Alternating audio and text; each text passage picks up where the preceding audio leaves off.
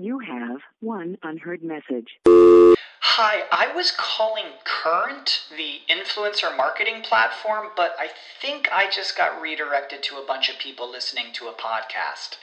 Well, anyways, I was calling Current because I was told they could help get my brand set up on TikTok Shop and even build out an affiliate program of content creators promoting my brand.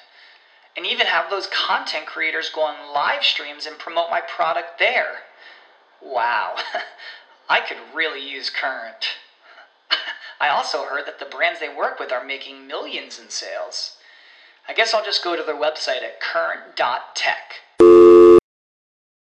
Everyone knows therapy is great for solving problems, but getting therapy has its own problems too, like finding the right therapist, fitting into their schedule, and of course, the cost. Well, BetterHelp can solve those problems. It's totally online and built around your schedule. It's surprisingly affordable too. Connect with a credentialed therapist by phone, video, or online chat, all from the comfort of your home. Visit betterhelp.com to learn more and save 10% on your first month. That's BetterHelp, H E L P. What starts here changes the world. Well, I've got to admit, I kind of like it. What starts here changes the world. We are the music makers, and we are the dreamers of dreamers. The average American will meet 10,000 people in their lifetime. I was handcuffed to another man from another tribe whose language I did not speak. Don't think, don't think. But if every one of you changed the lives of just 10 people, and each one of those people changed the lives of another 10 people, and another 10, We did not know each other. And we could not speak to each other because if we could have spoken to each other, we might have been able to figure out what was happening to us. To every politician who is taking donations from the NRA, It is because America has not invested in its people. shame on you. and you can change the entire population of the world, 8 billion people. And if we could have figured out what was happening to us, we might have been able to prevent it. If you think it's hard to change the lives of 10 people, change their lives forever, Well, it didn't happen. Here we are. you're wrong. Are you better off than you were four years ago? My fellow Americans, it's time to speak out. They're looking for help. They're looking for help. They're not looking for more of the same. When people lose their jobs, there's a good chance I'll know them by their names. When a factory closes, I know the people who ran it. When the businesses go bankrupt, I know them. We will respond with that timeless creed that sums up the spirit of a people. Yes, we can. Yes, we can. Yes, we can. And when we get enough money, honey, we'll bring you down. Their children were saved. Their children's children. Generations were saved by one decision, one person. But changing the world can happen anywhere, and anyone can do it. So what starts here can indeed change the world. But the question is, what will the world look like after you change it? Welcome to Public Access America. Make a stand. I know I did. Thank you very much, and may God bless America. David Primo. Well, I want to thank um, thank you, Eitan, for, for inviting me here to participate. And I, I'm thrilled to see that so many of you turned out for uh, this discussion of, of disclosure. And to be honest, what's remarkable uh, about this turnout is that until a few years ago, this wasn't really an issue that anybody was really debating. Um, certainly not in, in political science. There really didn't seem to be much um, to argue about. Um, it was obvious to many that when individuals or corporations spend money on politics, the public ought to know. This is a policy we were told um, that had lots of benefits. The courts told us, so it must be true, right? The informational rationale, the anti corruption rationale that Trevor mentioned. Um, so, disclosure is going to reduce corruption. It's going to provide voters with information to make better decisions. And it's going to hold corporations and other groups accountable for their speech. And that's what reformers claimed then and continue to claim now.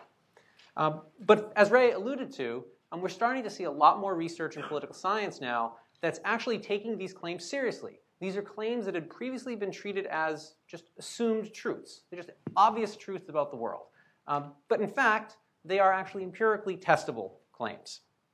And we're starting to see in the, in the research that I'm going to talk about, some of which I've done, uh, that, and some of which actually Ray's done, and I'll talk about that as well, um, that at best the purported benefits of disclosure may not be as significant as reformers have claimed, um, and the costs may actually uh, be very real um, and very damaging to the democratic process.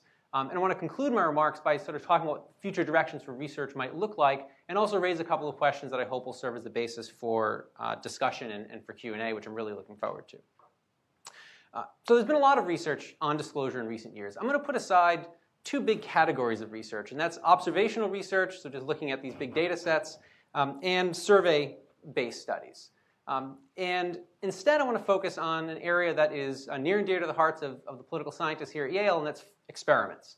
Um, so it's a little risky to talk about experiments at Yale because uh, field experiments, one of the types of experiments I'm going to talk about, were actually uh, first done in political science in large degree here at, here at Yale. Um, and sort of they allow us to change policy in a, in a manipulate policy in a way that helps us get at what the effects of these policies are.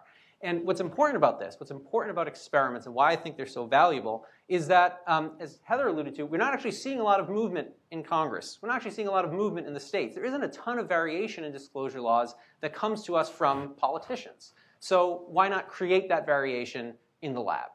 Um, so I'm going to talk about three kinds of experiments. Field experiments, uh, online, excuse me, survey experiments, of which online experiments are one type, um, and lastly, natural experiments. I'm talk about a little bit of research in each and show you why I think it's relevant to disclosure. Um, so field experiments are actually really controversial and in the news right now. How many people have heard about the Montana situation? All right, so big scandal. Political scientists at Dartmouth and Stanford had the nerve, the temerity, to send voters information about judges running for office. And Montana said, How dare you get in the middle of our politics? Stay out of our elections. They disclosed um, that they were doing a study um, but it was in small print, and they used the Montana state seal. So field experiments are actually really risky, it turns out. But what's the goal of a field experiment? Well, the goal of a field experiment is to take uh, the real world and subject it to manipulation. So it's like an in-lab experiment, but you're actually varying the treatment you give to individuals. So let me give you an example of a, of a real field experiment that's been done in campaign finance disclosure. You go to a, say you pick a set of, of voters, uh, or, and you randomly do nothing to one set, that's your control group. You send another set a letter saying that there are these laws out there about campaign contributions and disclosure. Here's what they are. And you send another group uh, a letter that says, hey, you know, people in your neighborhood give money to candidates. And here's how much they've given, and here's which candidates they've given to. Um, and when you do that, it turns out that the people who get information that people of the opposite party have given to candidates are less likely to make a campaign contribution. So, one implication to draw from that is that you might be worried all of a sudden when you get this letter that people are going to find out that you've given to a candidate and you're not going to be liked by your neighbors anymore. That's one potential problem. Um, and so you are less likely to contribute. And this is actually supported by another some work that Ray has done, um, a survey experiment that Ray has done, showing that you find a similar effect um, when you manipulate uh, certain, certain aspects of, of a survey uh, where, again, people are going to get information that their, their, their contributions are going to be disclosed publicly. Um, so this sort of suggests that there are these participatory costs of disclosure, that this is not simply uh, an all benefit, no cost situation, as Trevor, Trevor alluded to it at, at the beginning of, um, of the event. Um, so that's the, the, the cost side, um, and I, we can certainly talk more about that in Q&A. What about the informational side of disclosure? Um, well, there I think survey experiments can be particularly useful. Um, so there's this claim that, of course, it's obvious, right? That the more information you give to voters about who's giving, um, or in the case of Heather's a really interesting proposal that's definitely worth discussing further, who's, who's you know, not telling you that they're giving, um, you can use a survey experiment to sort of see whether that information is actually helpful. And so there's been one um, survey experiment, excuse me, that, that's been done that's, that's shown uh, that if voters know really nothing about a candidate, and then all of a sudden you tell them who gave to that candidate, they're going to be better able to identify where that candidate lies in the ideological spectrum. So if you know nothing about a candidate, you know they get a lot of money from unions, chances are they're a Democrat. If you know nothing else about a candidate, and you know they got a lot of money from oil companies, chances are they're a Republican. Okay? But I argue in my work that that's not the right question to ask. Um, that what we want to ask is whether or not the information disclosure provides is useful to voters at the margin. In other words, there's a lot of information out there in the world. Right? There's this thing called the internet, right? It has a lot of data about candidates. Uh, and so once you take into account all the information voters have, does knowing that this candidate got money from unions really tell you anything useful? Um, and the research I've done in ballot measures suggests that it um, does not. Um, so, what about advertisements? Um, so, Conor Dowling and Amber Wichowsky, who had the good taste to be fellows here at ISPS, ISPS um, for, for a year or two, um, have done some really interesting work, um, survey experiment work, looking at how voters perceive attack ads.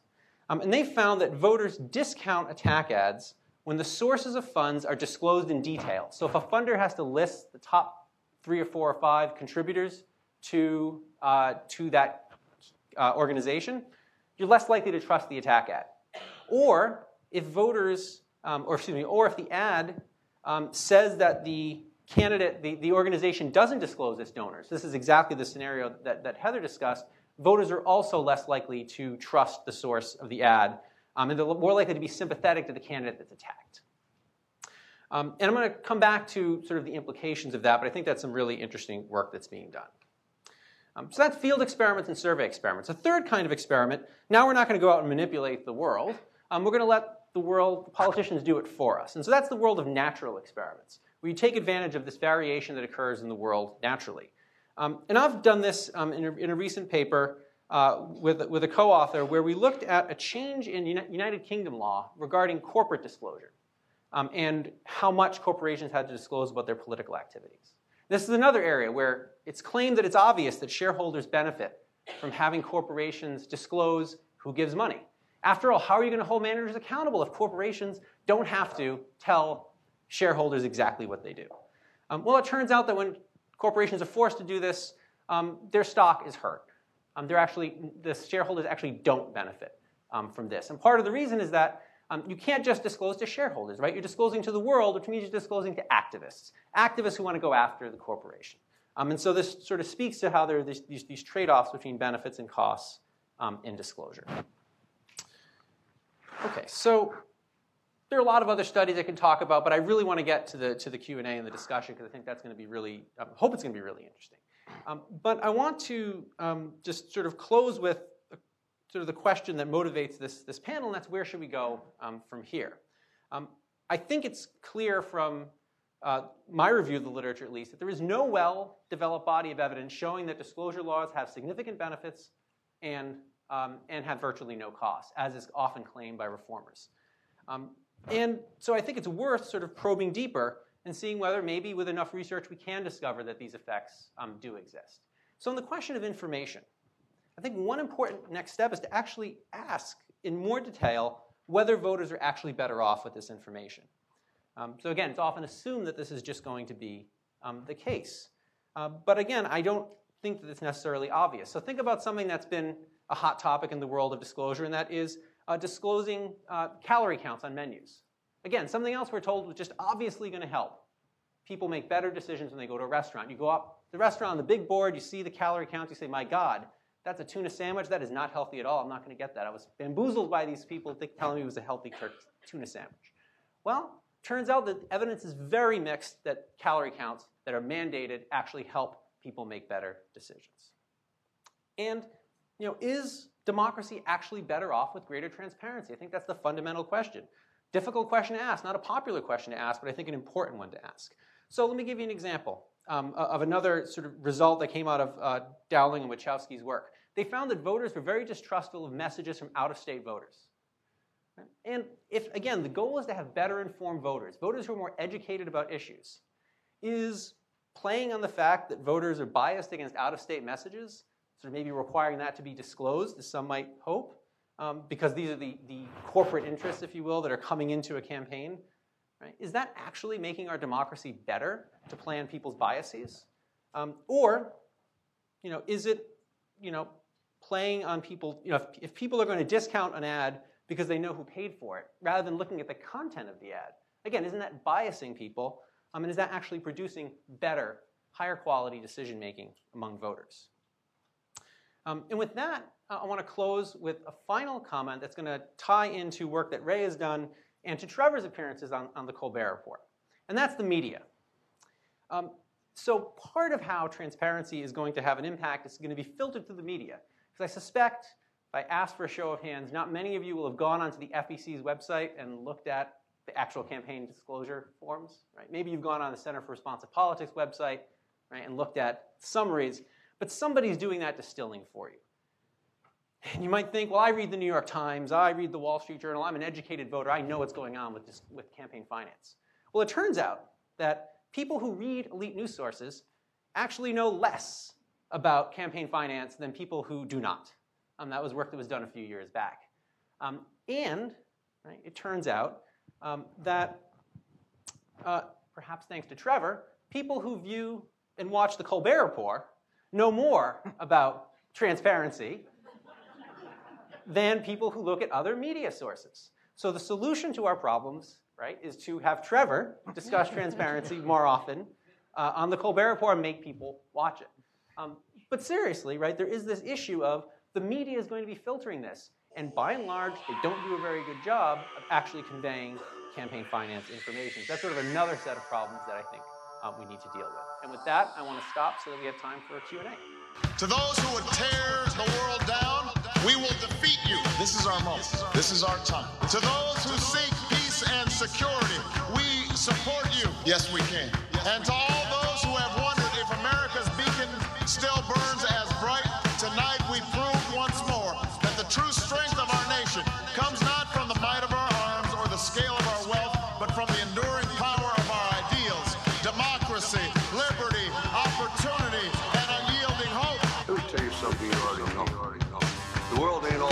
all sunshine and rainbow. It's a very mean and nasty place, and I don't care how tough you are, it will beat you to your knees and keep you there permanently if you let it. You, me, or nobody is gonna hit as hard as life. Ask not Yes, we can. what your country can do for you.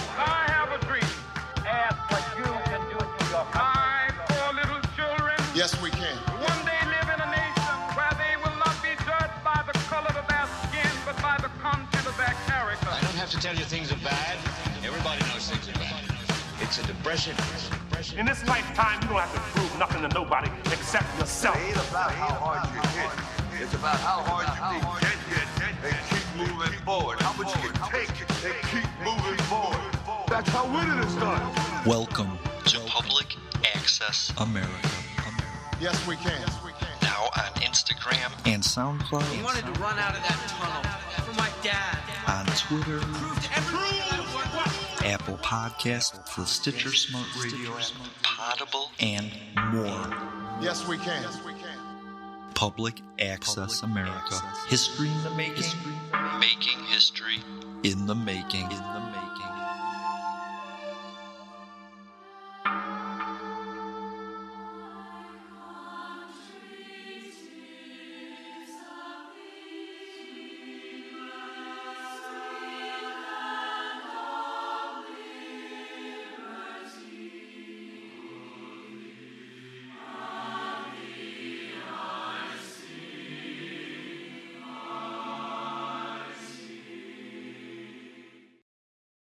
Everyone knows therapy is great for solving problems, but getting therapy has its own problems too, like finding the right therapist, fitting into their schedule, and of course, the cost. Well, BetterHelp can solve those problems.